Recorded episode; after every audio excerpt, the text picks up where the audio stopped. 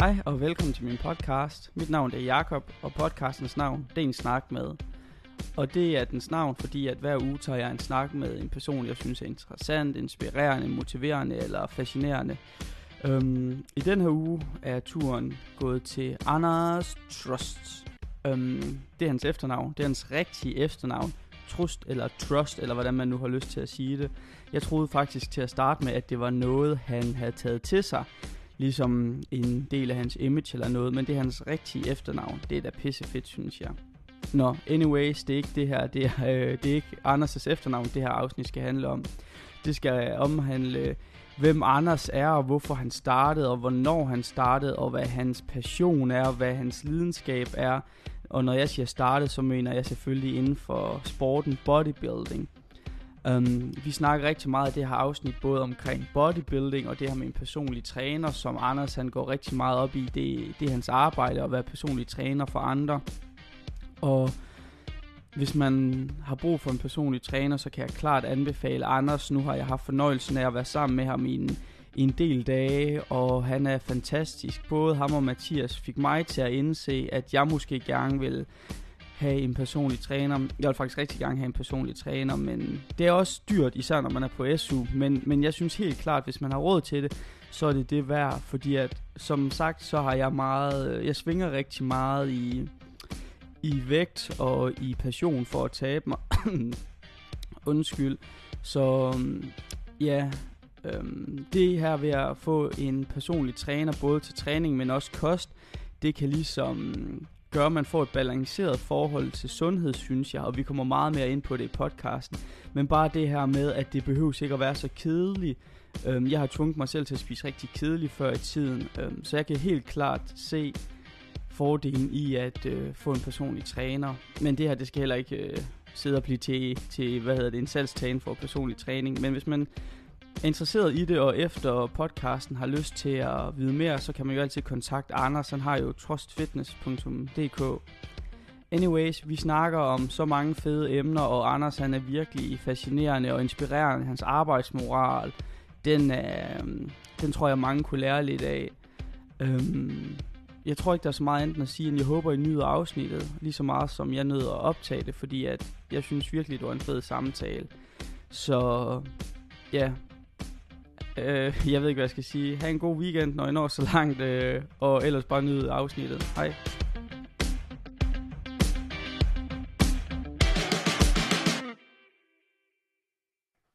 Hej Anders, og tusind tak, fordi du har lyst til at være med i podcasten. Ja, selvfølgelig. Tak, ja. fordi jeg måtte være med. Vi havde en lille swip, så jeg havde glemt at trykke optag. Jeg kan se derovre, at nu optager den. Så hvad hedder det? Um, vi nåede ikke så langt. Jeg nåede bare lige at spørge om, hvordan, øh, hvordan ja, du kom ind i, hvor hvor du startede, eller man skal sige. Ja, og, og som sagt, det er jo et relevant sted at starte, men yeah. jeg synes også, det er, det er noget, jeg gerne vil tale om, fordi jeg synes, det er noget, der er vigtigt for, øh, for min tilgang til coaching, og også til selve sporten. Der tror jeg, at det er, der tror jeg måske, jeg er lidt atypisk. Øhm, uanset om jeg er det eller ej, så er det i hvert fald noget, jeg, jeg, jeg, jeg, jeg, jeg tænker meget over. Øhm, da jeg var yngre, der øh, var jeg sådan, jeg var selvfølgelig som så mange andre drenge, inspireret af Arnold Schwarzenegger. Jeg kan huske den første Arnold-film, jeg så, det var den her Commando, hvor han kommer gående med en, øh, med sådan en træstamme på, på skuldrene, og så helt vild ud og jacked ud. Og sådan. Men jeg tænkte ikke så meget mere over styrketræning og bodybuilding dengang. Jeg synes bare, at det så fedt ud. Øh, men der var yngre, der spillede meget basket, og øh, jeg var Team Danmark-elev i, øh, i, i gymnasiet i basket, øh, og det var sådan set det, det, det hele handlede om. Men øhm, da jeg så blev lidt ældre og fandt ud af, at jeg ikke lige havde talentet til at tage basket videre, øhm, der var jeg inde i en periode, sådan i, det var sådan slutning af, af folkeskolen, selvfølgelig i gymnasiet, øhm, men sådan 3.G, der, der stoppede jeg sådan med at spille basket, og så blev jeg hvad skal man sige, lidt for tyk. Jeg, jeg vil ikke sige sådan overvægtig som sådan, men jeg blev lidt for tyk, øhm, fordi lige pludselig havde jeg ikke noget at tage mig til, og jeg havde ikke noget sport at gå op i, og, øhm, og det, det kunne jeg så mærke, det prægede mig også i andre ting i min, i min hverdag, øhm, sådan noget som, at jeg blev lidt mere doven i skolen, og jeg havde ikke den der disciplin, som jeg plejede at have fra, øh, fra, fra baskettræningen, og, øh, og der kunne jeg bare mærke, at det var vigtigt for mig at finde noget andet. Øhm, lige med, med, som det første, så begyndte jeg at gå mere op i skolen og min uddannelse og sådan nogle ting, og, og begyndte at søge sådan lidt mere, hvad skal man sige, ambitiøse studiejobs. Men det var så først, da jeg kom hen på bachelor, når jeg læste på min bachelor, øhm, at jeg sådan gik fra at være måske lidt for tyk til måske at være, lad os sige, 10-12 kilo overvægtig. Øhm, hvor jeg virkelig havde øhm, nogle oplevelser, hvor at jeg kunne mærke, at det, det påvirkede min udstråling. Jeg var altid kendt for at være den her glade dreng og smilte meget og sådan noget, men, men der var nogle oplevelser, hvor jeg simpelthen kunne mærke, at jeg havde ikke, jeg, altså jeg stod op uden et smil på morgen, jeg havde ikke det her, øh, eller uden et smil på munden, jeg havde ikke, øh, jeg havde ikke det overskud, jeg havde ikke den udstråling, jeg havde, simpelthen fordi, at jeg var frustreret over øh, min krop, og jeg ikke havde styr på kosten og træningen. Og det blev simpelthen så meget, at jeg, at jeg begyndte at dykke dybere ind i det, og, og se, hvordan kan jeg øh, få den her kontrol tilbage, hvordan kan jeg øh, styre min krop og, og, og, og, og få den fysik, som jeg gerne vil have. Og så vendte jeg så bare tilbage til bodybuilding, fordi at det var noget, der ligesom havde ligget i baggrunden, noget jeg altid synes har været interessant øh, og været nysgerrig omkring, uden at sådan gå dybere ind i det. Um, men mit, det, det første, jeg så havde med, med, med bodybuilding, hvor jeg gerne ville gøre mere med det, det var, at jeg havde sådan en, hvad skal man sige, identitetsproblem i forhold til det. Fordi op i mit hoved, så bodybuilder, det var sådan nogle, øh, det var sådan nogle store, farlige, øh, kriminelle typer med tatoveringer over det hele. Og jeg kan bare huske, at jeg tænkte, okay, jeg synes sporten er vildt fascinerende, jeg synes livsstilen er vildt fascinerende, men jeg er ikke sådan en type, så kan jeg jo ikke bodybuilde. Og det holdt mig tilbage rigtig, rigtig længe. Øhm, indtil, jeg så, indtil jeg så begyndte at sådan søge lidt mere ind i sporten i Danmark, og finde nogle forbilleder, som var rigtig, rigtig gode, hvor jeg kan sige, okay, men der er en fornuftig fyr her, han dyrker også bodybuilding, så kan det også godt være, at jeg kan være en fornuftig fyr og dyrke bodybuilding, og gå op i, i, i sporten og livsstilen og kosten og træning og de her ting. Øhm, og, og jeg fortæller alt det her nu, fordi at, at, at når jeg så i dag selv går meget op i det, og selv træner meget, så noget, jeg virkelig, virkelig prøver for, noget, der betyder meget for mig, det er, at hvis der er nogle knægte derude, som ligesom mig synes bodybuilding eller synes styrketræning er interessant, så vil jeg sindssygt gerne kunne være et forbillede for dem, for at vise, at man ikke behøver at passe ind i den der stereotyp, som alle har omkring bodybuilder. At man godt kan være en sød, nogenlunde normal, øh, rigtig, rigtig glad dreng, og så gå op i, øh, i, i det her med liv og sjæl. Så det er, sådan, det er sådan, hvor jeg startede fra, hvor jeg er kommet til i dag, og noget, som, hvad skal man sige, har præget mig hele vejen, både, både, i forhold til, øh, både i forhold til træning og sporten, og øh, hvad jeg lægger op på sociale medier, men selvfølgelig også i, hvordan jeg coacher mine klienter. Øh, jeg, jeg kender mange af de samme frustrationer, de har. Øh, nogle gange så siger folk til mig, Øh, jeg vil gerne have en kostplan, jeg vil gerne have et træningsprogram, men det de i virkeligheden gerne vil have, det er, at de vil gerne have noget mere selvtillid. De vil gerne finde deres plads i, hvordan man skal, øh, hvordan man skal, hvad skal man sige, gribe træningen an, og alle de her positive ting, som, som træningen kan, kan medføre, som livsstilen kan føre med, det er det, de gerne vil have. Og, og, og det er, det, der tror jeg, jeg kan være god til at få øjnene op for dem med, hvor meget positivt det, det bringer med. Ja, det er jo også, hvad skal man sige, øh, det var en lang snar, eller så, men, ja. men hvad hedder det, det er jo også, hvad skal man sige, det lyder jo mega positivt, at det, hvad skal man sige, det er derfor, at det er meget inspirerende og, og sådan noget, og at jeg kan godt forstå, jeg har også sådan, at jeg vil også gerne holde foredrag på et tidspunkt, og det er, jeg vil gerne hjælpe andre, som du siger, du vil gerne være et forbillede og sådan noget, så der kan jeg rigtig godt relatere til dig. Men hvis vi går tilbage i tiden og siger, nu stoppede du med basket, og så begyndte du at træne efter det, eller hvad?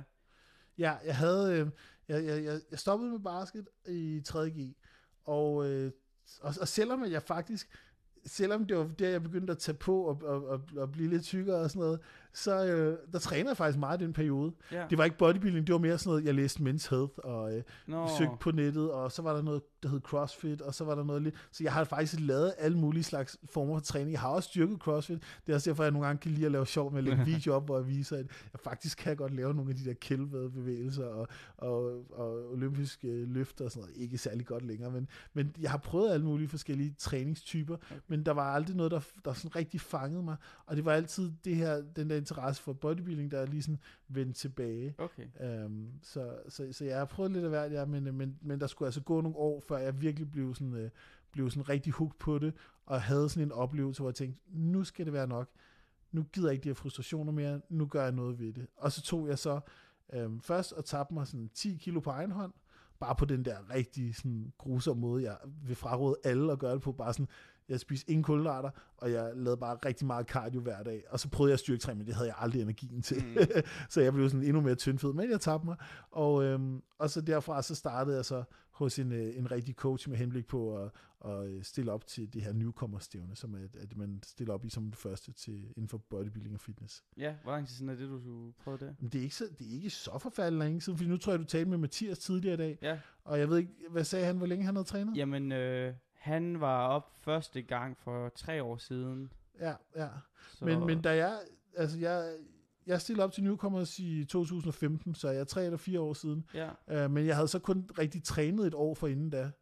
Altså så, med, når du siger træning, så mener du øh, med mål for det her, ikke også? Altså med ja, altså sådan seriøs bodybuilding ja, ja, og have styr på kost og, ja, okay. kosten og sådan noget. Fordi før det var det aldrig sådan rigtig målrettet mod noget.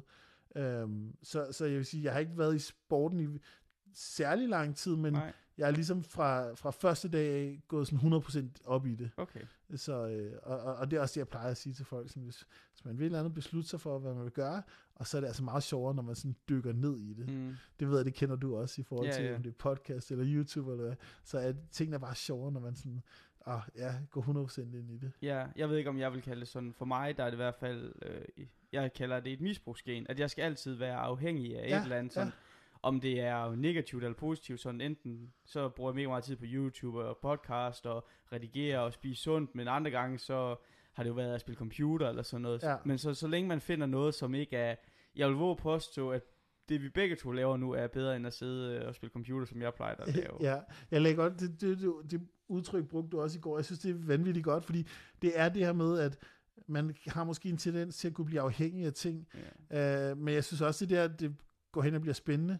Jeg har talt om, at jeg har lidt svært ved at finde balance. Det har mm. vi også talt om i forhold til arbejde og træning og sådan noget. Det fylder for meget. Og, øh, og, og jeg må indrømme, jeg vender altid tilbage til det samme med at sige, at jeg vil hellere have, jeg vil hellere have, at, at jeg har det, som jeg har nu, og måske mangler lidt balance, frem for at sige, okay, men jeg har balance, men så et eller andet sted, så må man acceptere, at man også er mere middelmodig ja, i forhold ja. til det. Og, og der kan jeg så bedre lide, at man, øh, gå all in på det, og så, øh, og så måske, jamen så kan det godt være, at man en gang imellem brænder lyset i begge ender, men, men det er min måde at gøre tingene på. Jamen sådan, sådan tror jeg, jeg er. Men, men det er jo igen, der er mange, der er forskellige. Der er min kæreste sådan meget anderledes. Altså sådan, hun er ja. meget sådan, hun tog øh, en bachelor, og så tager hun den vej og alt sådan noget. Men, men det er jo igen, hvad man har lyst til, og hvad man, man har det bedst med. Men jeg har Lige det også præcis. sådan, hvis jeg kan slippe afsted med det, så vil jeg også bare være mere ekstrem. Altså, så meget som overhovedet muligt. Jeg kan ikke ja. nøjes, eller hvad man skal sige. Nej, lige præcis. Men hvis vi går tilbage til det med bodybuilding, da du så stillede op første gang, hvordan gik det for dig? Jamen sjovt nok, faktisk første gang jeg startede på diæt op til Newcomers, ja. der øh, kørte jeg løs, og jeg var på, på diæten og lavede cardio og alle de her ting, som man skal. Tre uger inden konkurrencen, 21 dage inden konkurrencen, der øh, fik jeg bare nok af det. Og, øh, og så efter en træning, så tog jeg bare og kørte bilen til en Burger King. og så efter at have været på Burger King, så kørte jeg til McDonald's. Og så efter at have været på McDonald's, så tror jeg, jeg kørte på en tankstation og købte slik for alle pengene. Og altså, det, jeg fik bare nok, og der var kun 21 dage tilbage, og jeg quittede der. Øh, og var bare sådan, det her, det skal jeg aldrig igen, jeg gider det ikke mere at det spilder liv, og det er ikke sjovt, og sådan og sådan. Og det var bare, jeg havde bare haft en rigtig, rigtig dårlig dag, og øh, som, som alle har på diæt, og sådan.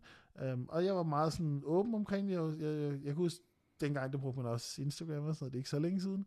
Uh, og jeg kan huske, jeg skrev sådan, at uh, jeg, var, jeg var quittet, og til dem, der, der havde fulgt med, jeg, jeg, jeg quittet, og det var simpelthen, fordi jeg ikke kunne klare det, respekt for dem, der kan holde en diæt, og sådan noget, det er det ikke noget for mig. Og så et eller andet sted, sådan helt inderst inden, så, så, så ærede det mig faktisk. Selvom jeg prøvede at overbevise mig selv om, at det var det rigtige, og, og ikke gøre det og sådan noget, så ærede det mig faktisk. Og, øhm, og, og, og jeg gik sådan i det med, med, ind i det med mig selv, og, øh, og så tog jeg en, øh, en ferie til Kalifornien, hvor jeg, skulle over, hvor jeg bare skulle over og træne en masse, og nyde, at jeg ikke længere var på diæt. Og så kom min coach, Peter, lærermand over, og øhm, jeg kan bare huske, at inden i mig, der tænkte jeg bare, ej, jeg vil gerne stille op igen på et eller andet tidspunkt. Jeg vil gerne prøve det alligevel. Og jeg fortrød virkelig, men jeg tog ikke fortælle nogen, at jeg fortrød det. Og så var det først, det var først, da Peter sagde det. Jeg sagde det til Peter. Nej, det tror jeg ikke engang, jeg gjorde. Jeg, jeg, jeg, vi snakkede bare om det, og så sagde Peter til mig, jamen Anders, selvfølgelig skal du stå på en scene en eller anden dag. Det her, det var bare, hvad skal man sige, et fejltrin. Og, og der kan jeg huske, det var første gang i mit liv, at jeg virkelig kunne mærke, hvor meget det betyder, at der er en anden person, der siger til en, at, øh, at, at han, han tror på dig, eller man tror på en. Altså, det, det gav så meget, fordi lige da han sagde det, øh, der kan jeg bare så var jeg ikke længere bange for at sige det til andre. Jeg var ikke længere bange for at indrømme det over for mig selv, at jeg virkelig gerne ville det, at jeg bare havde lavet en, en dum øh, beslutning og sådan noget.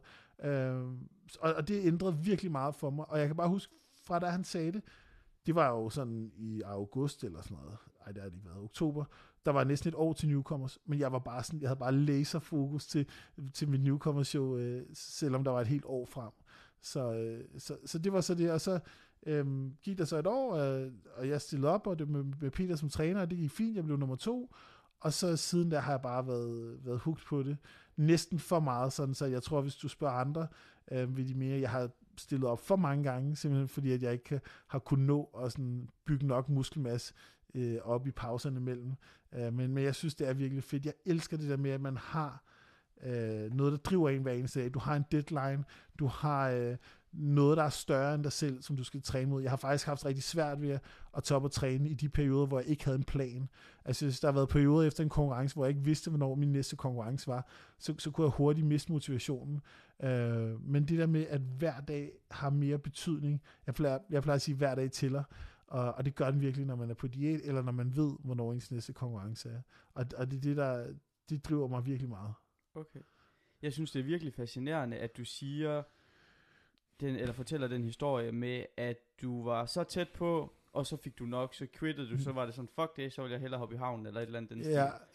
Og det synes jeg var mega fedt, fordi det, det fortæller jo ligesom, Mathias han sagde også, at din første diæt, det er den hårdeste, det sagde han, og, og det får jeg jo lidt bekræftet i, at det du siger der, øhm, og selvfølgelig er det ærgerligt, men det har vel også givet dig noget karakter og noget mega meget erfaring og, og sådan nogle ting, du, du kunne tage med fremadrettet. Ja, 100 procent. Også det her med, at man bare sådan, jeg synes, øh, jeg, jeg, jeg synes nogle gange, så, så, så kan det være en rigtig stor styrke at indrømme sine svagheder. Mm. Så det er sådan, i starten, da jeg begyndte med at skulle, skulle hjælpe andre med at coache, og sådan så troede jeg, at det, er sådan, det, er meget, det var meget vigtigt, at man bare sådan fremstod sådan enormt professionel og havde styr på det hele, og aldrig gjorde noget galt. Og sådan. Men nu har jeg fundet ud af, at det er nærmest omvendt. Altså, jeg, jeg får så meget positiv feedback, hvis jeg fortæller det her med, jamen prøv jeg har altså virkelig fucket op på diæter, og jeg har quittet, og jeg ved, hvordan det føles, fordi folk vil gerne have hjælp fra en, som de kan relatere ja, til. Ja, præcis. Så hvis, hvis, hvis, jeg, hvis jeg var, altså vi kender alle sammen de der typer, der er født med en sixpack, og kan spise McDonald's lige da, altså, året rundt, og alligevel gå rundt med en sixpack, og ikke noget mod det, det, det, det er virkelig fedt. Men jeg ved bare, at at der er mange, der er svært ved at relatere til, til, til ja. de typer, der er sådan, fordi at de ved ikke, hvordan det er, og bare lige skulle, du ved, snuse til en kulhydrat og så tage på, eller de ved ikke, hvordan det er, og, og nogle gange sådan have det nedenover, man øh, bliver for lidt tyk, eller et eller andet. Yeah. De her dumme tanker, man kan have. Øh, men, men dem kender jeg godt, og al den usikkerhed, der er omkring ens eget sådan, kropsbillede, dem kender jeg udmærket.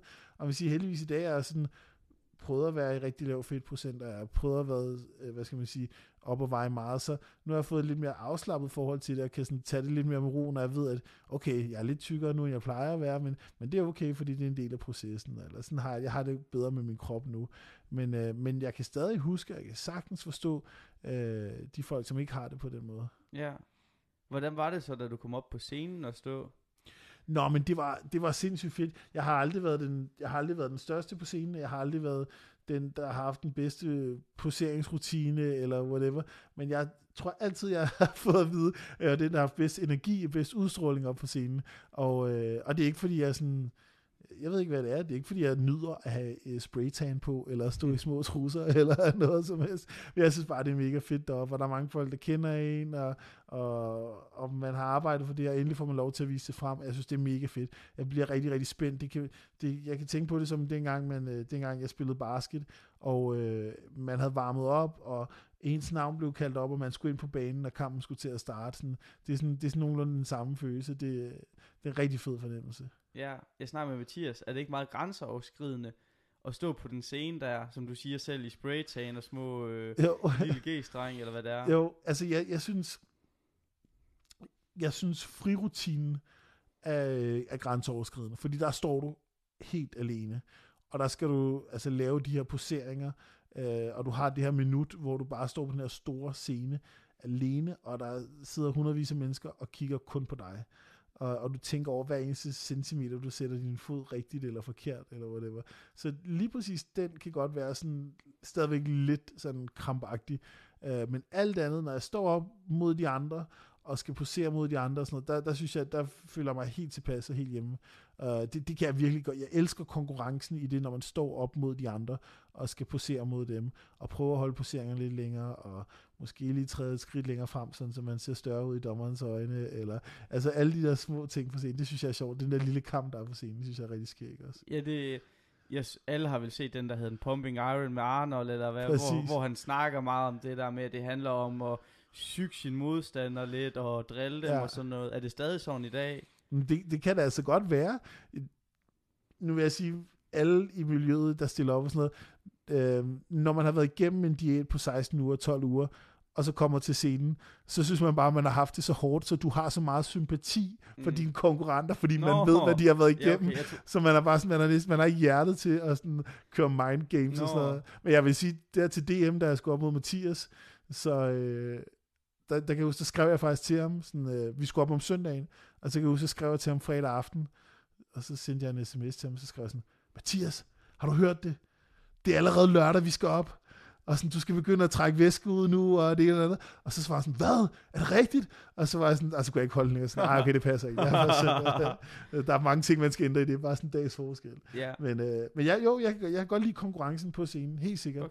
Okay. Øh, og der er stadig lidt, der er mange, der bliver sådan psyket ud. Nu er det jo bare blevet værre med sociale medier, fordi at folk lægger billeder op mm. to uger ude foran konkurrencen, eller yeah. se hvor lidt cardio jeg laver, eller se hvor meget mad jeg får lov at spise, eller så er der lige en, der ligger op med masser af filter på, han ser vanvittig ud, men man ved det aldrig, før man står på scenen. nej, nej, og det må vel, når man vågner på dagen, ikke også, kigger man så lige ned, eller sådan et eller andet, er jeg stadigvæk, øh, eller hvordan er det? Jeg kan huske, de, det er altid øh, de øjeblikke, som er sådan mest, øh, sådan, jeg kan huske, som jeg, som jeg husker bedst fra, fra, når jeg stiller op, det er, når man har fået sin farve på, når man har ligget backstage, når man har kappet op og fået spist en masse kulhydrater, sådan så musklerne de fylder ud, og du så pumper op, og du lige skal på vej ind for scenen. Og hvis du så finder et spejl, og lige kigger, der kan jeg huske, det, det er ret vildt, fordi så ser du dig i dit, i dit livs form, og sådan har du aldrig set ud før. Og det er, sådan, det, det er rigtig, rigtig fedt, at, at se en i en, en form, hvor man aldrig har stået i før. Øhm, det, det, det, det kan jeg også. Der har været et par gange, jeg skulle ind, og så lige fundet spejl, og så tjekke, og så, var sådan, så er det givet sådan en kæmpe motivationsboost, eller selvtillidsboost, ikke? Mm. Uh, men, men ellers ikke, så vender man sig meget hurtigt til det, synes jeg. Og sådan, ja. Okay. Hvad hedder det? Øhm, nu har jeg jo både snakket, det her det er jo ved at blive en bodybuilder podcast, fordi jeg har snakket med Frida, som Mathias og nu dig, ja. hvor at øhm, jeg kunne godt tænke mig at snakke lidt om selve sporten, hvis det var sådan, for eksempel, altså, og hvad, hvad skal man sige, hvordan den er. Nu ved jeg lidt, altså, hvad skal man sige, hvordan sporten fungerer. Altså sådan, hvad man går op i i sporten, hvis du ved, jeg mener sådan, hvad, hvad er det, man øh, kigger på, og sådan, hvad, hvad er det, ved man, hvad dommeren ser på, og er der nogle ting, som man skal huske, når man, altså hvordan fungerer sportsgrenen? Ja. Eller, man skal sige. Jamen, der, der, er jo, der er jo mange, der også siger, at bodybuilding er overhovedet en sportsgren. Er det, er, er det overhovedet det? en sport, eller er det en skønhedskonkurrence? Altså, jeg, jeg, jeg vil sige, at træningen, de 364 dage om året, du har, øh, hvor du ikke stiller op, det er en sport for mig. Det er en sport for mig, når jeg tager op i centret og træner med Mathias, og vi giver den gas med squats eller bænkpres, eller hvad der er. Vi presser hinanden. Det er en sport for mig. Men selve dagen, hvor du står på scenen, og hvor du skal flexe, hvor, det synes jeg næsten er mere en skønhedskonkurrence, okay. end, det, end det er noget andet. Øhm, det, jeg tror også, hvis du spørger hvis du spørger en, en, en, en rigtig bodybuilder, der er ikke noget, der hedder rigtig og forkert, men hvis du spørger en, en, en bodybuilder med en god attitude, i mine øjne, så, og, og spørger ham, hvad kan du bedst lide? Kan du bedst lide at stå på scenen, eller kan du bedst lide øh, træningsdelen?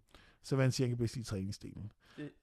Um, det, det, er altså sådan, det, det er meget... Um, jeg, jeg kender også rigtig mange gode bodybuildere, de vil blive ved med at træne, selvom man ikke kunne stille op. Altså, de, de vil være ligeglade med, at det er på scenen, at man skal stå og flexe og sådan noget. Hvis det var, at man skulle lave armbøjning, eller lave bænkpres på scenen, eller klatre i ræb eller noget andet, så vil de stadigvæk gøre det, fordi de elsker livsstilen, og de elsker træningen. Ej, hvor sjovt, du siger det, fordi min kæreste, hun rider jo, og hun rider på relativt højt niveau. Og hun siger præcis det samme med ridning. Altså, der, der er en del paralleller. Altså det der med, at det er en... Øh, du har selvfølgelig en coach, og det der, men i sidste ende er det dig selv, der der, der er, det er kun dig og din hest, og, mm. og det er subjektivt sådan, at du kan ikke sige, det, det er jo ikke ligesom øh, Mathias han sagde, ligesom hop, der kan man præcis se, hvem der hoppede længst og sådan noget. Nej. Det er en helhedsvurdering og sådan noget. Så derfor der, og, men, men min kæreste siger nemlig også det der med, at sådan, at nu har hun været til et stort stævne, så hjem og pakke det væk, og sådan ikke fortælle andre, hvad man går og laver, ikke lægge for meget måske op på de sociale medier, så de no. ved, hvordan det går og sådan noget. Sådan ja. at der er sådan et spil, og det synes jeg også lidt sådan, at det virker til dig i, i bodybuilding. Ja, ja he, helt sikkert, helt sikkert. Men, og, og, og igen, det bliver så også mindre nu, hvor der er sociale medier, hvor man, kan, hvor man kan poste det hele, hvad man laver og sådan noget. Ja. Der, jeg lægger over alt op, jeg er ligeglad. Ja, ja. Jeg synes, det, jeg synes, det er latterligt, dem der øh, ikke vil vise formen øh, tre uger ude, så skal vi ikke øh, poste noget. Nej, okay. Så det, jeg, læg det hele op, del det, hvis du synes, det er sjovt, og jeg synes, det er smadret sjovt at dele ud af. Øh, så så, så, så jeg, jeg, jeg gør det rigtig meget. Jamen, det, øhm. du virker meget, hvad hedder sådan, gennemsigtig, eller hvad man siger, med, med hensyn til det. Ja. Altså, og giver også ja, tips og, og sådan noget i dine YouTube-videoer og, og ja. alt det der. Ja, men, men apropos det andet, det er også derfor, man skal tænke sig godt og grundigt om, fordi folk, de ser, altså lige omkring newcomer, så lige omkring DM eller chefens konkurrence, så er der mange, der kontakter mig, fordi de gerne vil stille op, eller de gerne vil i gang. Og det er sådan, der skal man tænke sig rigtig godt om, fordi at man ser kun, du ved lige toppen af kransekagen, eller hvad, hvad vi skal kalde det, man ser kun lige de der highlights, fra scenen, fra dagen, hvor det hele er fedt, hvor det hele er godt. Man ser ikke lige så meget, de der, det, hos mig gør man, fordi jeg deler meget, men, men det er ikke så mange, der ser de 16 uger, der, der, der fører op til det. De ser ikke, at man ligger i seng om aftenen og ikke kan sove, fordi man ikke har fået nok at spise, eller man er træt, og man skal op og lave sin cardio alligevel. Alle de der sure ting, dem ser man ikke, og, og det er jo de ting, der gør, at man kommer, ja, man, man kommer i den form. Det er jo det, der skal til. Ikke? Um, så, så det er også lidt misvisende. Uh, og det er derfor, jeg siger, at man skal altså først have kunne elske og, og, og træne, uh, og taget det sure med det søde, og gjort det i et år eller to, før man kan sige, jamen, det her med at, det her med at stille op, det tror jeg faktisk er noget for mig. Ja. Tror du, det er... Nu snakker jeg også lidt med dig, Mathias, at det er en meget øhm, genetisk sport, eller hvad man skal sige. Altså i hvert fald, at gener har noget at sige.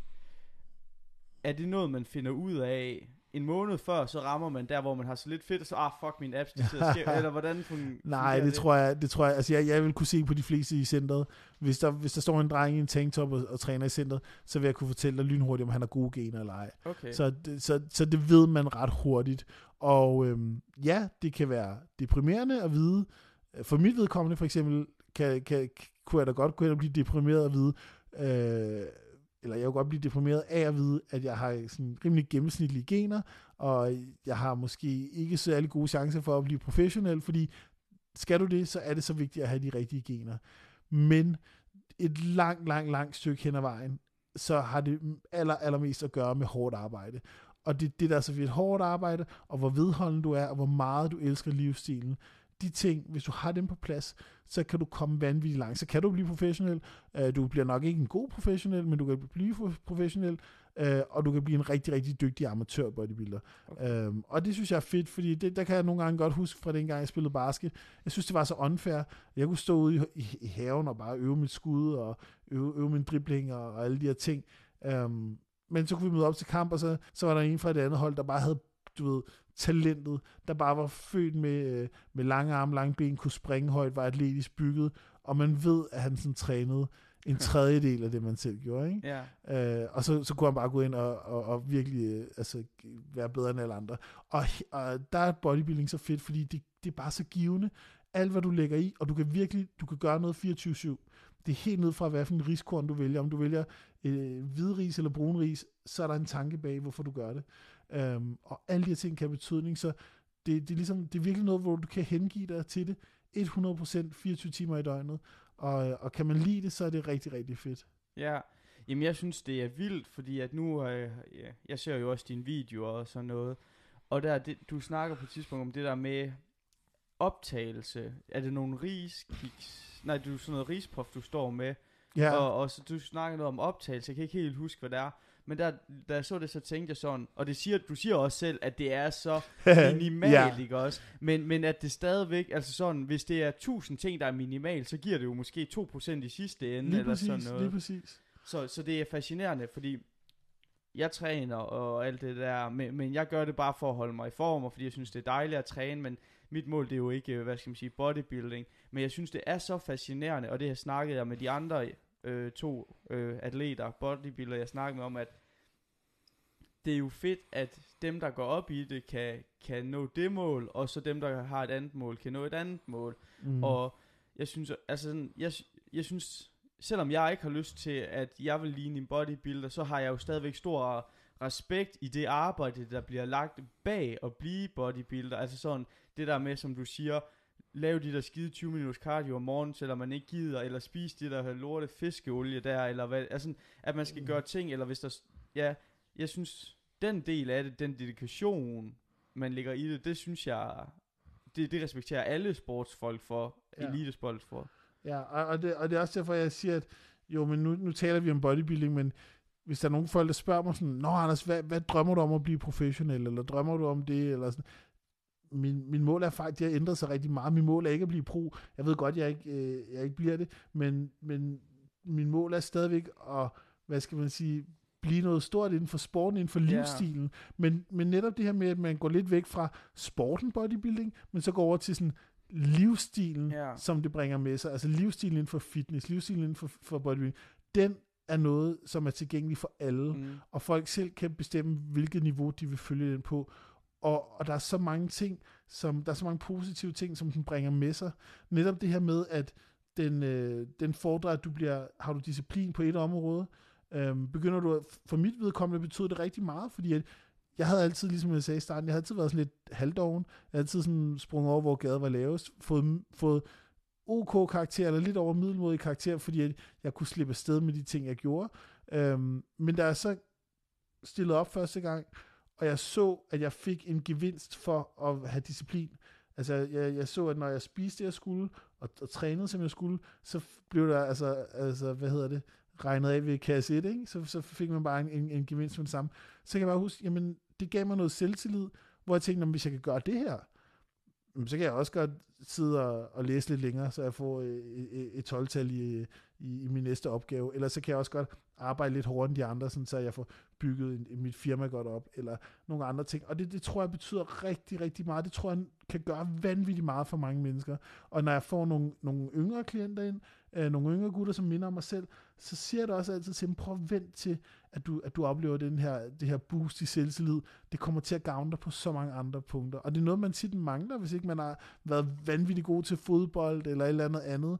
Um, det er noget, der virkelig kan ændre ens liv, at man oplever hvad man, hvad man kan opnå, hvad, hvad man kan, hvor langt man kan komme ved hårdt arbejde. Og der er bodybuilding sådan et godt eksempel. Yeah. Um, og altså, jeg ved godt, det er meget kliché at tale om, men Arnold er bare det bedste eksempel. Tag ham, han, han voksede op i en eller anden lille flække i Tyskland, eller Østrig var det nok, øhm, og bare gennem altså hårdt arbejde, så, så, så, kom han, så kom han til nogle af de større tyske byer, han vandt øh, Mester Europa, og så kom han til USA og klarede sig gennem hård træning, og så begyndte han også at overføre den her sådan, dedikation til andre områder i sit liv, andre aspekter i sit liv. Der er ikke særlig mange, der ved det, men Arnold, han var, han var mange millionær, inden han overhovedet blev skuespiller, fordi han, han også var en rigtig dygtig forretningsmand, fordi han var meget ambitiøs der. Øh, og så, så også hans ambitioner inden for, inden for at være skuespiller. Altså, det, det er kun ham. Han er jo en elendig skuespiller. Han har den der accent og sådan nogle ting. Men han havde bare det her drive for at blive den bedste. Og så blev han det. Og det er derfor, han er sådan et godt eksempel for, hvad, øh, hvad, hvad skal man sige, disciplinen i bodybuilding og disciplinen i træning kan føre med sig af andre gode ting. Ja, jamen, hvis man ser, øh, nu snart, jeg har jo haft fornøjelsen af at følge jer rundt de sidste par dage, og noget, som jeg også snakkede med Mathias om, og lidt det, jeg sagde før, det er det der med, at når dig og Mathias træner, så kan jeg se forskellen for, når I presser jer selv til det max, og når jeg presser mig selv til det max. Fordi at når jeg presser mig selv til det max, så kunne jeg måske godt tage tre gange til, når I lægger den ned, så er der ikke mere at give af, ikke også? Og det er jo sådan en ting, som, som ved alle sportsfolk, men især folk, der er bodybuilder og sådan noget, og det, nu ved jeg godt, vi bruger, det er jo ikke Arnold-podcasten, men der ser man jo den der film der, hvor at de snakker alle sammen om, hedder den ikke Pumping Iron eller sådan noget, jo. hvor, hvor at de alle sammen snakker om, det de, de to ekstra gentagelser eller et eller andet, som, som, som øh, skiller mændene fra musene eller noget i den stil. Og Og det kan jeg godt respektere, og det er jo præcis det, du siger, det der med, at det er også de to ekstra timer om ugen, du ligger i dit firma, ja. og sådan noget, som, som, som gør, at det til sidst øh, bliver noget. Og, og det kan jeg godt lide, den filosofi, ved at lægge den mentalitet i alt. Men man skal jo også have den, fordi at jeg ved, jeg havde den ikke på et tidspunkt, så havde jeg den, og nu der er jeg ved at finde den tilbage igen. Tror du, der er en opskrift, eller tror du bare, at det er nogen folks mentale indstilling, eller tror du, det er noget, man kan fremprovokere i folk? Øhm, jeg tror helt sikkert godt, du kan fremprovokere de folk. Øhm, som sagt, det handler om at få, få folk til at indse, øhm, du skal ofre nogle ting for, for at få de her resultater, men få folk til at indse, hvad det er værd. Hvad er det værd for dig at, at, at, at tabe dig 10 kilo? Fordi nogle gange så kommer vi lidt for langt væk fra det, hvor vi siger, jamen, jeg vil bare tabe mig 10 kilo, fordi så er jeg ikke tyk længere, eller et eller andet. Det er meget sådan, det er meget sådan konkrete fordele. Mm. Sådan, hvad hvis vi kommer over og, og sådan arbejder med de der mere sådan interne sådan, øh, ting, der driver os, den interne motivation. Jeg tror, hvis du kan, hvis du kan formå, og det er selvfølgelig kun de dygtigste mennesker, de dygtigste coaches, der kan det, men hvis du kan formå at, at bringe nogle af de her sådan, interne motivationer frem i folk, så kan de så meget mere, end, end, end, end man lige går og tror, eller end man selv går og yeah. tror. Um, og det er netop med at stille de rigtige spørgsmål. Nogle gange udpeger nogle problemer, som de ikke selv er klar over, øh, er der, og, og så ligesom sige, jamen så lad os arbejde på det, og så, og så prøv at tænke over, hvad vil det være værd for dig? Hvad vil det betyde for dig, hvis du taber dig de her 10 kilo? Vil det give dig mere selvtillid? Vil det give dig lyst til at tage træning til et andet niveau? Øhm, vil det give dig, gør, give dig en, en, en bedre udstråling? Vil det give dig lyst til at forfølge dine ambitioner på, no, på nogle andre, inden for nogle andre områder? Øhm, så jeg tror, at hele det der mindset, det kan godt bygges op. Også fordi jeg igen har set det på mig selv som et eksempel, hvor da jeg var 20 år gammel, det eneste formål, den eneste mission, jeg havde i min hverdag, det var bare at finde ud af, hvordan jeg kunne hygge mig så meget som muligt. Ja. Det var, hvornår skal jeg mødes med kammeraterne, hvad for en film skal vi se i aften, hvor skal vi købe vores blandt selv slik fra, og skal vi have en bagel, eller skal vi have øh, en duo i aften. Mm-hmm. altså det var sådan mit liv, der var 20 år gammel, ikke? Øh, og, og jeg siger, at, at det kan ændres, hvis det kan ændre sig for mig så radikalt, så kan det ændre sig for, for, for alle. Ja, jamen jeg har også, øh, jeg gennemgik jo også det der med at for at gå fra vej 130 og spille computer 14 timer om dagen og sådan noget til at, og, og der gik sådan alt ja, ud på, hvordan kan jeg lave mindst og hygge mig mest. Ja. ja. det er bare sjovt, når man lige pludselig sådan klikker et eller andet, enten får man en som dig til at hjælpe sig med det, eller også når man selv finder ud af, hov, måske skulle jeg lave, ikke noget der er galt med, at, det er ikke fordi der er noget galt med at spille computer eller noget, men måske skulle jeg bare prioritere lidt anderledes, mm. eller og sådan noget, og det er jo, jeg synes i hvert fald, det med at, at prioritere sundhed over alt muligt andet, det har hjulpet mig meget videre i livet. Ja, ja, helt sikkert, helt sikkert. Og det, det, det er desværre noget, som mange folk mangler, og øhm, det er også noget, som, hvad skal man sige, nogle gange man tror, at man er ligesom født ind i en, øh, i en hvad skal man sige, i en, i en, i en skæbne, eller man har en skæbne, ja, ja, hvor man bare præcis, ikke skal være præcis. den person med sixpack, mm. eller du skal bare ikke være hende med den, med den, med den flotte røv, eller et eller andet. Og det passer bare ikke, du kan gøre lige, hvad fanden du vil. Ja. Øhm, og, og det er lige meget, om hele din familie er overvægtig, eller du er den eneste i, i, i familien, der, der nogensinde har været i træningscenter, eller whatever. Øhm, men det er bare, at man enten er så heldig at støde på nogen, der kan, der kan motivere en i den retning, eller at man, øh, at man selv opsøger det, og, og, og finder lige præcis det rigtige, der, der kan motivere en. Øhm, men men jeg, jeg, jeg tror virkelig på, at det er, det, ja, det er noget, alle, alle kan opnå, og det er noget, alle kan, og jeg har set det med så mange klienter, øhm, der har gjort det, der har tabt, jeg har en klient nu, der hedder øh, Thomas, han har tabt sig 70 kilo, og for to år siden, der handlede hans liv også om bare at gå i byen, og havde det fedt med gutterne, og var smadret ligeglad med alt, og nu der er det bare sådan, han tager sine kammerater med ned og træne, og han viser dem, hvordan man skal gøre, og han skal have to operationer faktisk nu, for at have fjernet så meget øh, løst hud om maven. Men han, er bare, han har så meget energi, og han har så meget sådan livsglæde. Øh, det, det, det, det er det fedeste at se. Altså når man ser de ting, man selv har oplevet, og, og, så, og så se andre opleve de samme ting, det er den, det er den, bedste, det er den bedste fornemmelse. Um, og igen, det er også det, der har fået, der har altid, der har altid været sådan træning og bodybuilding, der, sådan, der bare det, betød allermest for mig, det jeg gik allermest op i. Og der må jeg også indrømme, inden for de sidste år her, der har arbejdet taget den plads fuldkommen. Fordi at, de ting er sådan, de ting er bare meget mere betydningsfulde end at stå på en scene og være oliet ind og være hmm. farvet ind. Du kan, jeg elsker træning, jeg elsker livsstil, jeg kan godt lide det med at være i, i god form og sådan, men, men jeg kører mere og mere over i den, øh, hvad skal man sige, den bane, hvor det er, at jeg gerne vil bruge mere tid på at nå ud til folk, og nå ud til flere folk på en gang gennem sociale medier og den her slags, og kan gøre det mere effektivt, kan gøre det bedre, og kan komme ud med flere budskaber øh, på sociale medier frem for at øh, stille op til en bodybuilding, bodybuilding konkurrence og så stå på scenen. Jeg synes, jeg er glad for, at jeg har erfaring fra det, at blive ved med at stille op i det, fordi jeg godt lide udfordringen, men det er ikke det, der driver mig øh, okay. mest øh, længere. Ja, nej, du ved godt, at du bliver aldrig Arnold 2.0, men du vil godt hjælpe folk med at blive ham, eller blive noget andet, ja. eller hvad? Ja, lige præcis. Og det er derfor, jeg synes nogle gange, at øh, folk inden for, det er jo meget sådan inden for bodybuilding-sporten, de der sådan helt inkarnerede bodybuilder, de kan jo godt se ned på, hvad skal man sige, de her social media influencers, mm. eller social media bodybuilders, øh, fordi de synes, at de får meget mere at have telefonen fremme, når man træner, og de ikke træner hårdt nok, og lægge nu telefonen væk, og fokusere på træning og sådan noget. Det er også okay, men er du inkarneret bodybuilder, og gør du kun det, så når du ud til meget få mennesker, mm. så er det en meget sådan egoistisk sådan færd, du er på. Um, og igen, der, der, vil jeg altså, der vil jeg altså slå et slag for, at du kan, du kan bruge de her sociale medier, som du vil. Der er ikke nogen grund til at Øh, der er ingen, der siger, at du skal øh, have dårlige træninger og bare gå rundt og chatte på telefonen hele dagen. Du så Mathias og jeg, vi lagde, vi lagde, vi lagde stories, vi lagde video op fra næsten hvert sæt i træning, men det påvirkede ikke vores træning. Vi tog vores video, skrev noget, lagde dem fra os igen, og så pressede hinanden.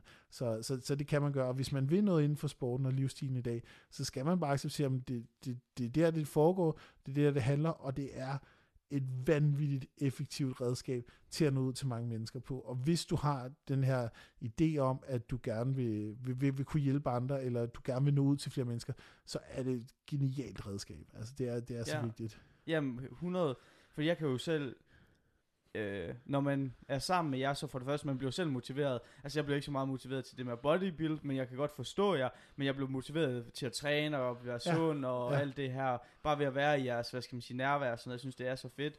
Men, men nu, du, altså, vi har jo øh, filmet sammen tre dage i den her uge, ikke også? Og både med øh, tyrker i onsdags, og så i går og i dag, der har det jo været, som du siger, bare lige skrive og lægge telefonen fra, og der ved jeg det med mig selv og 80% andre, der træner i Fitness World, at jeg kan da godt tage mit første sæt, og så lige pludselig bliver jeg fanget med at sidde og skrive med min kæreste, og så er det gået syv minutter, og så ja. sådan, ah, dammit, og sådan noget, og det, altså, I, I finder også, når jeg træner med en ven, kan det også godt gå 20 minutter mellem sættene eller noget, men jeg synes, når man ser dig, Mathias, fordi I er så rutineret, I finder tid til lige hurtigt at tage det der billede der, øh, eller filmen, mens film hinanden og sådan noget, og så øh, snakker I kort mellem sættene, men, men, men I er effektive samtidig med, at I stadigvæk hygger jer og alt det der på en gang. Og det, ja. det var jeg meget sådan, at jeg føler, når jeg er nede og træne, så tager jeg et sæt, og så chiller jeg, og så tager jeg et sæt, hvor at jeg ser sådan, øv, nu er jeg nødt til at tage mig sammen, fordi det kan lade sig gøre både at være effektiv og hygge sig, og altså det hele på én gang. Ja, ja, ja. Så det vil jeg da i hvert fald tage, tage med herfra. Ja, det, jamen, jamen helt sikkert, det, det kan jeg godt lade sig gøre uh, begge dele. Mm. Det, det, det, det skal ikke være det ene eller det andet. Hvis man nu for eksempel tager sådan noget som, øh, jeg er meget, hvad hedder det, all natural, jeg tager ikke proteinpulver eller kreatin og alt det der, som, som mange tager, og nu ved jeg, at du selv øh, er, altså når man har en virksomhed som Trustore, så, ja. øh, så, så ved man jo en del om det. Jeg tænker meget sådan, at jeg vil gerne øh, øh, spise mit protein, som for eksempel kød og sådan nogle ting. Man tager sådan noget som proteinpulver og de andre tilskud og sådan noget. Det, hvor mange gange om dagen spiser du? To gange. Okay. Hvis, hvis du spiser syv gange om dagen, ja. eller seks gange om dagen, ja. så er det rigtig rart. Øh, det, det er rigtig nemt at kunne erstatte et af de måltider med en proteinshake. Okay. Um, jeg har det sådan, jeg har det meget sådan, op, det mest optimale, 100% var, hvis man kun kunne køre det gennem, øh, eller kun kørte det gennem, hvad skal man sige, helt normal mad. Ja. ja. Øh, men jeg har det, jeg har det jeg, jeg, gider ikke, øh, jeg gider ikke sidde op i, øh, i centret med min topo er noget koldt kylling og ris. Så sådan, det, det, det, det må jeg indrømme, det er for malig til. Så øh, omvendt så vil jeg gerne have noget protein. Jeg har et vis øh, antal sådan, gram protein, nogle makroer, jeg skal, jeg skal møde for hver dag, jeg skal nå for hver dag, og der er det bare rigtig praktisk, og der er det rigtig nemt for mig at lige kunne smide en shake ned øh, efter træning. Og øh, udover det, som jeg siger til alle mine klienter faktisk, øh, de, der, jeg spørger altid mine klienter om, øh, i hvilken grad de vil have øh, kosttilskud. Og jeg vil også sige, kreatin og glutamin og aminosyre, mange af de der ting, langt hen ad vejen, hvis man er en almindelig person, der bare gerne vil, vil tabe sig og komme lidt bedre form, de er ikke nødvendige. Men faktisk siger jeg til alle, jeg beder dem om at i det mindste prøve proteinpulver, eller sige ja til at få proteinpulver med på planen.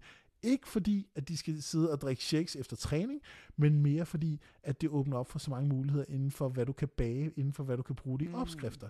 Fordi der, har, der kan vi altså lave proteinmuffins, vi kan lave proteinpandekager, vi kan lave cookies med proteinpulver i, altså vi kan lave suppe, hvor der bliver brugt proteinpulver. Altså der er så mange forskellige is, øh, hvad det hedder, skyris også, øh, med proteinpulver. Der er så mange forskellige muligheder, der bare gør diæten meget, meget, meget sjovere. Øhm, og, så, og, og, så, og så selvfølgelig er der de mere hardcore øh, trænere, og sådan noget, hvor man bare siger, der, der er det bare vigtigt at, at kunne få med ned, fordi de simpelthen ikke har tiden, øhm, eller det er simpelthen for upraktisk for dem at spise syv hele måltider i, i løbet af en dag. Ikke? Ja. Så, øh, men, men, men, men det er rigtigt, man skal vurdere, øh, hvor man er henne, og jeg, nogle gange så er der også nogle drenge, der skriver til mig over Instagram og siger, hey Anders, øh, hvor meget kreatin skal jeg tage, eller skal jeg bruge de her minusyre, eller det her kulhydratspulver, og selvom jeg har den her webshop, som hedder truststore.dk, så, øh, så er jeg, jeg er altid ærlig, og så siger nej, du skal ikke, hvor lang tid har du trænet? Du har trænet et halvt år. Okay, du skal ikke begynde at øh, bruge dine penge på aminosyre, eller øh, bruge det på det her pre-workout, eller whatever. Få lige styr på kosten først få lige styr på alle de andre parametre, der er omkring det, og så kan du begynde at overveje, om du lige skal købe en multivitaminpille, eller en fiskoliepille, eller hvad det måtte være.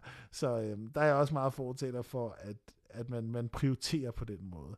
Øhm, der bliver brugt rigtig mange penge på kosttilskud, som ikke er særlig meget værd. Især ikke i forhold til, hvem der tager dem, og hvordan de bruger dem. Ja, okay. Hvad hedder det? Jeg har lige et bro science spørgsmål. Eller jeg ved ikke, om det er det. Jeg, jeg, jeg bare, science. Ja, okay. Jeg vil bare vide, om jeg har nogen... Jeg har hørt det 100 gange, det der med, at for eksempel det der mængden af protein, man skal have om dagen, ikke også? For det første, der er jo... Det der er med sundhed, det er, at der er ikke... Der er så meget conflicting, hvad skal man sige, uh, knowledge behind det, at, at, at det er svært at vide, men som en tommelfingerregel, så har jeg hørt, at man skal have, hvis man skal træne og alt det her, så skal man cirka have 2 gram protein for hvad man vejer. Er ja. det rigtigt? Ja, jeg, jeg synes, det er meget passende. 2 gram protein per kilo kropsvægt er relativt meget. Det er den høje ende, og det kommer også an på, hvad din målsætning er. Ja. Så øhm, hvis, hvis du er i off-season, eller hvis du er i en periode, hvor du gerne vil bygge muskelmasse, og hvor du gerne bare vil, vil tage på i vægt, der vil jeg faktisk sætte klienterne øh, lidt lavere ned, eller sige, jamen, prøv at få mellem 1,5 og 1,7 øh, gram per kilo kropsvægt. Så okay. lad os sige, okay, 1,5, hvis du vejer 80 kilo, så er det så 120 øh, ja. gram protein, du skal have per dag. Ikke? Øhm, og og det, er så, det er så fire måltider 30 gram protein. Det er ret øh, overkommeligt. Det er sådan, det, hvis du så til gengæld er på diæt, og du gerne vil tabe dig, men du gerne vil holde noget muskelmasse samtidig, øhm, der plejer jeg så at sætte det lidt op, og så sige, nu sætter vi det op, og så vil jeg gerne have, at du, du tager, eller vil anbefale, at du tager 1,8 til de her 2 gram øh, protein per kilo kropsvægt. Og det er, fordi der er en masse fordele ved protein, når du er på diæt. Øhm, blandt andet så protein, det mætter rigtig godt. Øhm, du kan, hvis du har været på diæt i lang tid, så kan du være i far for at, og, hvad skal man sige, kroppen æder op af muskelmassen, og, det, og der, der er det også vigtigt, at du får nok protein, og, øhm, og, og hvad nu øh, og udover det, jamen, så, så, er det, så, er det, så er det bare en, øh, en, en makronutrient, hvor at, at der ikke er så mange, øh, hvor du, hvad skal man sige, hvor du får, for meget for kalorierne. Altså det mætter meget, og i forhold til fedt, så er der ikke lige så mange kalorier i. Øhm, og og det, det er godt at have, når du, når du er på diæt der. Så lidt mindre, når du er i off-season, og vil bygge masse på, hvor du alligevel får masser af kulhydrater ind, og masser af fedt ind. Og så når du er på diæt, så vil jeg faktisk bombe det lidt op der. Okay. Kan du egentlig mærke det på dit humør, sådan noget, når du er tre uger ude, eller sådan noget for en konkurrence? Ja, Helt sikkert. Og det, og det er faktisk det er en, af de, det er en af de ting, jeg, sådan, jeg kommer til at skulle stille op i år mindst to gange, og jeg glæder mig. Men en af de ting, jeg sådan, der nogle gange holder mig tilbage, det er, at jeg bliver enormt sådan, asocial de sidste par uger. Altså, de, vi taler de sidste seks uger. Jeg er meget sjældent, jeg nyder mine diæter, og jeg er rigtig godt humør, og jeg, jeg er næsten aldrig op og skændes med nogen, men det er jeg kun fordi, at jeg undgår folk. Mm. Altså de sidste tre uger, min familie, min mor, min søster, de ved godt, de ikke ser mig. Selvom at, jeg, at de, de vil aldrig sige noget til, at jeg kommer hjem med min egen Tupperware og spiser med, men jeg er bare sådan, jeg, jeg gør det ikke. Jeg bliver i min egen lille lejlighed, i min egen lille hule, passer mit arbejde, passer min træning, passer min cardio, passer mine måltider, og, så, og det elsker jeg, men, men jeg skal ikke ud. Og, og der kan jeg godt nogle gange tænke, okay Anders, hvis du har to konkurrencer om året, så måske 8-10 uger hvert år, hvor du graver dig ned, hvor du undgår det gode selskab i din familie, veninder, måske siger nej til en date her og der, hvis jeg er heldig nok at, at, at få sådan en af den slags. Altså, de her ting, hvor man, man skal virkelig være sådan opmærksom på, at man offrer nogle ting. Og det er også derfor, jeg også tænker meget over, når man, det kan godt være, at jeg bare skal konkurrere to år mere, eller tre år mere, eller jeg skal tage en konkurrence i, i år, og så måske holde to års pause, eller et eller andet, ikke? Øhm, fordi man kan godt holde, man kan godt bygge muskelmasse, man kan godt holde en rigtig god form, men samtidig leve rigtig fleksibelt. Øhm, og, og der er det, skal du ned i de der helt lave fedtprocent, øhm, som, som du skal være, når du stiller op til en konkurrence, så kræver det, det her, altså den her livsstil, hvor du virkelig bliver en, altså en, en, en mærkelig eneboer til sidst, ikke? Yeah. i hvert fald for mig. Så, så ja, det, det, det er meget sjældent, men, men nogle gange kan det godt påvirke humøret. Okay. Um, men det er også, hvem man er som person med situationen nok. Ja, ja, 100 procent. 100 procent. det mere end andre. Ja, ja. Okay. Er det så, nu ved jeg, jeg har jo, da jeg tabte 40 kilo, der var jeg meget sådan øhm, streng, streng, hvad hedder det, striks med, hvad jeg spiste og sådan noget. Ja. Og jeg kan huske sådan, det første gang, jeg cheatede, eller som mig og Mathias, jeg tror vi snakkede om, at i stedet for at kalde det cheat meal, så kaldte det et belønningsmåltid, ja. i stedet for, øhm, hvis, så mit belønningsmåltid, det var, at, hvad hedder det, øhm, at spise, og kan bare huske, og det, sådan har jeg det stadigvæk, hvis jeg taber mig og sådan noget, når du så endelig får noget, der smager godt, ikke også, så smager det også meget bedre, synes jeg. 100%. Og så sådan dag efter, altså dagen efter, eller aften efter, du har været til, når du har været på scenen og alt det der, så må, det må da være, er det ikke det bedste måltid, man spiser, eller hvad? Jo, altså sjovt nok, lige efter scenen er det faktisk ikke mad, man glæder sig til. Der glæder man sig bare til at få en kold Pepsi Max, fordi at du har været dehydreret, du har Nå, ikke drukket ja, ja, noget i to dage eller sådan noget. Og, øhm, er det ikke for, mega hårdt? vanvittigt. Altså, det, det, det er det klammeste, men nogle gange, man, nogle gange har stået sådan, bare hældt vandet i munden, og så bare spyttet ud igen, bare fordi jeg skulle mærke, hvordan det føles at have i munden. Ikke? Øh, men man behøver heller ikke gøre det så ekstremt. Men når du, øh, inden du skal på scenen, så spiser man jo en masse hurtigt optagelige kulhydrater, øh, og lige inden du skal på scenen, kan du godt tillade dig at spise noget chokolade og noget honning og riskiks med marmelade og sådan noget. Og for mit vedkommende har jeg tit haft svært ved at fylde rigtigt ud, så jeg har skulle spise meget af den slags. Jeg har skulle været på McDonald's, inden jeg skulle på scenen og sådan noget, for virkelig at, at, at få fyldt nok ud i musklerne. Så jeg har aldrig haft den der rigtig craving lige efter. No, okay. Men under, undervejs på diæten har man det. Uh, men, men det er en anden ting, jeg synes, der er vildt god med, med, med bodybuilding. Og jeg kan huske, jeg læste, jeg læste Obamas selvbiografi, og der taler han om, en af de ting, han prøver at lære sine børn, det er det her med udsættelsen af glæde. Altså det her med at sige, jamen ligesom, ligesom det er juleaften, hele december, så går vi og glæder os til den 24. Og glæden bliver bare større og større og større. Det ville ikke være den samme glæde, hvis, hvis, hvis din mor sagde, Nå, vil du være Jacob, lad os bare holde det den 16. fordi du har lyst til at... Altså, ja, ja. Så, så ville man være sådan, åh oh, fedt nok, men så ville det være overstået, så ville det ikke være det samme. Ja, ja, ja. Men det der med, at man går og glæder sig til noget, at du har en date med en pige næste fredag, så går du bare og glæder dig til ja. det.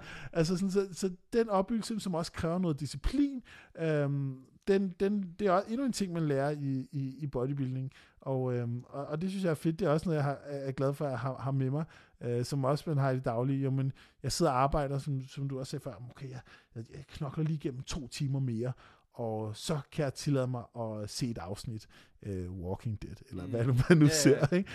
Uh, så sådan, det, det, det synes jeg, det, det er en god pointe, og det kommer til udtryk i noget så banalt som et belønningsmåltid. Som om yeah. man er en eller anden hund, mm. der lige får et, et, et kødben, fordi yeah, yeah. at man ikke har tisset indenfor. Men altså, det er det samme, og nogle gange så er vi, vi er jo, sådan er vi jo som mennesker, vi, det er jo sådan, vi, vi bliver opdraget bedst, ikke? og så fører det over til andre gode ting. Og det, yeah. der er så mange ting i den her sport, som, som mange folk øh, kunne, kunne nyde godt af. ja, men det lyder sådan. Hvad hedder det? Vi har været i gang i cirka et par 50 minutter.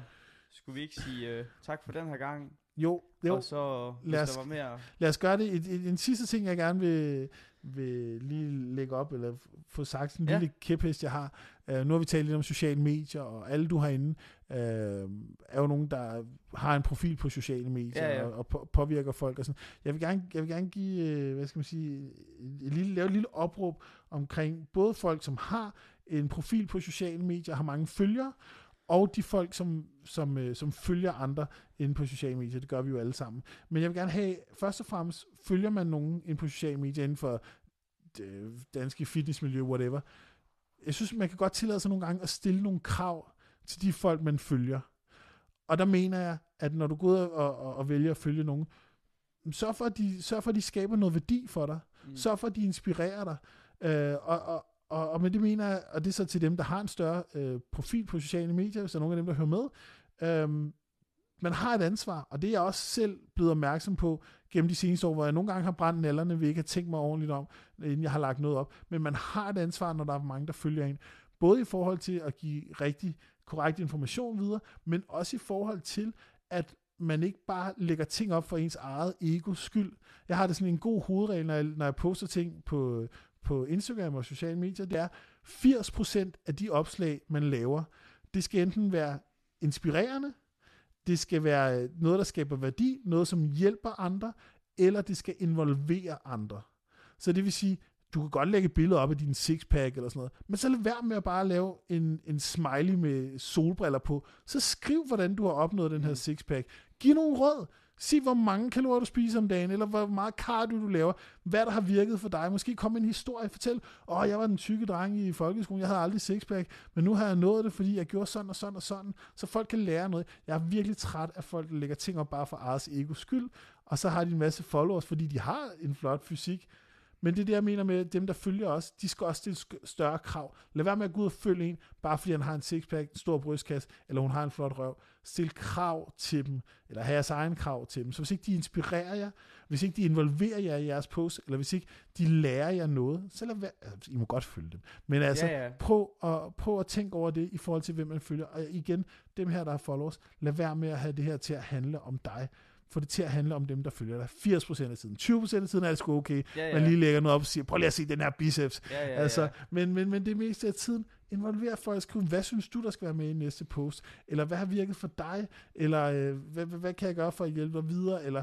her er en historie, som måske kan få dig op. Eller lægge billeder op af dig selv, hvor du øh, for pigernes vedkommende, lægge billeder op af dig selv, hvor du har grimt morgenhår, eller ikke har lagt make op eller et eller andet, fordi der er 20.000 piger, der sidder og ser op til dig, og hvis du kun lægger billeder op af dig selv, når du er perfekt, yeah. så tror de, at, der, at, at, der, at, du, at de skal være lige så perfekte for at være sådan der. Og det er bullshit. Og jeg prøver også selv at blive bedre til. Jeg prøver at lægge nogle billeder op, hvor jeg, hvor jeg du ved, trykker maven ud, og så siger, ej, prøv at se, jeg er blevet tyk lige nu, og det er nok de næste fire måneder, men det er fordi, jeg prøver at bygge noget muskelmasse, og det er en del af processen, og øh, hvis du også går igennem det, så ved jeg godt, hvordan det føles, ikke? Øhm, så, så, så det var bare lige et lille rant, jeg gerne vil have med. Øhm, sociale medier er virkelig... Øhm, hvad skal man sige, de, de, der, der er virkelig meget sådan kraft, altså de, der er sådan, sociale medier betyder så meget de, der, i vores hverdag, de fylder så meget i vores hverdag. Så derfor så tror jeg også, det er vigtigere, at vi, øh, eller det er blevet vigtigere, at vi tænker over, hvordan vi bruger dem, både i forhold til at påvirke andre, men også i forhold til, hvem vi følger. Så jeg er blevet ret skrab med det der med, hvem jeg følger. Jeg gider ikke følge nogen, der bare lægger øh, øh noget op, hvor det er for egen vindings skyld, eller det er bare for at, at få et klap på skulderen. Øhm, jeg, jeg følger dem, der inspirerer mig, jeg følger dem, som, som giver mig noget værdi, som kan lære mig noget. Øh, og det lykkes ikke altid for mig selv, men jeg prøver virkelig at gøre det samme selv med det, jeg smider op også. Jeg er virkelig glad for, at du lige kom ind på det her til sidst, fordi jeg har ikke snakket så meget om nogen med podcasten, men en del af podcasten, det er jo også det her med samfundssundhed, og det er jo præcis det emne, du lægger op til lige nu, ikke også? At det her med perfekte idealer, jeg er enig i, at hvis man følger en pige, som kun lægger billeder op af sund salat og sin lækre krop og sine øh, feriebilleder, ved du hvad, nu har jeg snakket med dig og Mathias og rimelig mange, rimelig dedikerede mennesker i den her podcast, ikke også? Hun spiser sgu også burger og chokolade en gang imellem, ikke også? Men det ligger hun ikke op. Og det er det, jeg er så glad for, at du snakker om her, at, at prøv at høre her, alle prutter i hele verden, og alle, alle har en eller anden sindssyg vane, de gør sådan. Jeg har også tænkt, hvor at, altså sådan, at jeg synes, at det er, jeg har nogle tendenser, som jeg ikke er så, hvad hedder det, tilfreds med sådan, Altså sådan, jeg bider negle en gang imellem, og når jeg opdager det, så er jeg sådan, dammit, og så, men, men alle er uperfekte, altså sådan, der er ikke nogen, der er perfekt, og, og så derfor er jeg glad for, at du, du siger det her, fordi at, jo, jeg har også øh, været fanget i den der, du siger det der med kun og sådan, så ser man folk, og så sidder man bare og tænker, fuck, jeg gad bare godt at være lige så perfekt, og, og have lige så styr på livet som de personer, ikke også? Men sandheden er jo som, ja, at, at det, jeg synes, som du siger, det skal være begge sider af mønter, man lægger op, og det skal ikke kun være, hver gang du laver et fantastisk salatmåltid og sådan noget. Så jeg kan godt lide, som du siger, at man skal følge reelle, keep it real, eller hvad man skal sige. Så der ja. er vi meget enige. 100, 100 procent. Og vi skal huske, dem vi følger, dem vi laver likes, eller giver likes og sådan noget, det er ligesom, når man er øh, op og skulle stemme til Folketinget. Ja, ja. Man, har, man har en stemme, og det er ligesom, hvis du går ud og støtter Nike, eller du støtter Adidas, eller whatever, man har en stemme. Støtter og, Adidas. ja, og hvis, hvis, øh, hvis, hvis den person ikke sådan opfylder de krav, eller gør noget for at hjælpe eller motivere andre, så måske bare lade være med at stemme på dem. Altså. Ja, præcis. Det kan jeg godt lide. Mm. Det er en rigtig god, hvad hedder sådan en øh, metafor, metafor, eller ja, præcis, fordi at enig, når du giver dem mere power og flere følgere, så er det det, man ser, ja. i stedet for måske folk, der er reelle og vil dig det bedre, i stedet for at ville sig selv kun det bedste. Mm. Men med ja. de ord skal vi så sige tusind tak for snakken. Lad os gøre det. Vi kunne blive ved i lang tid, ja. men øh, det er jo meningen, man skal jo løbe eller et eller andet til den her. Kan man i hvert fald gøre. Så medmindre man løber maraton, så så tror jeg, det er godt at tidspunkt at slutte på. Men Anders, tusind tak for at være med. Det var rigtig hyggeligt. Ja, det, det er mig, der takker, og til alle jer, der, øh, der, der lytter med. Så øh, giv, øh, gå ind og abonner på, på podcasten, og øh, fortæl nogle venner om det, fordi at, øh, øh, Jakob han brænder altså virkelig meget for det her, og han har øh, brugt de sidste tre dage på at køre det her 100%. Han er taget fra, øh, han er taget fra øh, Esbjerg til, op til Aalborg for at kunne være her de her tre dage, og øh, det er sent lørdag aften, og han bruger sin lørdag aften på at tage hele vejen hjem igen. Så det er altså en mand, der brænder for det her, og øh, jeg tror, at den her podcast kommer til at vokse, og jeg tror, der kommer til at være flere og flere gode afsnit. Så øh, giv det, øh, jeg ved ikke, man siger ikke giv det et like, men følg, følg podcasten, og så fortæl nogle venner om det, fordi at, øh, det her podcast game, det bliver kun større og større, og Jakob han er en af de første øh, inden for det her i, i, i Danmark, så jeg tror, det kan være fedt at sige, at man har fulgt med fra starten af. Så gør det, så bliver jeg glad. Tusind tak for de rosende og søde ord. Men ja, du har ret. Og hvis der er nogen, der mangler nogle supplementer, kan de jo eventuelt købe dem på trustore.dk. tak for nu. Tak. Det var min snak med Anders Trust, eller Trost, Trust, hvordan man nu siger hans efternavn. Nå, Um, som sagt, jeg kan rigtig godt lide Anders, og ved at bruge et par dage sammen med både Anders og Mathias og Tyrker, så, så de åbnede alle tre mine øjne, især Anders og Mathias, for det her med at få en personlig træner, og få styr på kosten og træningen, Øhm, hvor meget de kan rykke en, både mentalt, øh, men også fysisk. Øhm, altså bare det her hele med, at man bliver del af et hold, hvor at men både Anders og Mathias har jo også træner, hvor de har et ansvar over for ham, og det handler ikke kun over, at åh oh, nej, nu er jeg nødt til at gøre det her, for ellers skuffer jeg min træner, men alt det der team og alt sådan noget, det, det virker så fedt. Øhm, så det er helt klart noget, som jeg gerne selv vil, vil have i fremtiden, en personlig træner. For jeg tror for rigtig mange kan det være en rigtig god måde at komme i gang, og se på sundhed og mad og træning på en helt ny måde, og lære en masse, og et eller andet sted, så er kroppen jo noget af det vigtigste for dig. Den, når jeg er i god form, jeg har jo været det før, så har jeg jo mere energi og er gladere, så jeg synes virkelig, at ja, det er, det er værd at investere i. Selvfølgelig, det, det koster nogle penge, men, og det er dyrt, og når man er på SU, er det måske især en stor beslutning at skulle investere i. Men jeg synes, det, er, det lyder til at være pengene værd. Nu har jeg ikke selv prøvet det, men jeg kunne virkelig godt forestille mig det her med personlig træning. Det, det var noget, som jeg i fremtiden øhm, kunne finde på at investere i. Og det er ikke nogen reklame, det er bare mig som person ved at bruge tid med de her personer, som, ja, som jeg har gjort, de har bare fået mine øjne op for, hvor fed det egentlig er, og hvor meget det egentlig kan have betydning for dig. Nå, jeg tror, jeg vil runde det her afsnit af ved at sige tusind tak for at lytte med, og jeg håber, I vil lytte med i næste uge, fordi der er en rigtig, rigtig fed gæst. Kan I have det rigtig godt.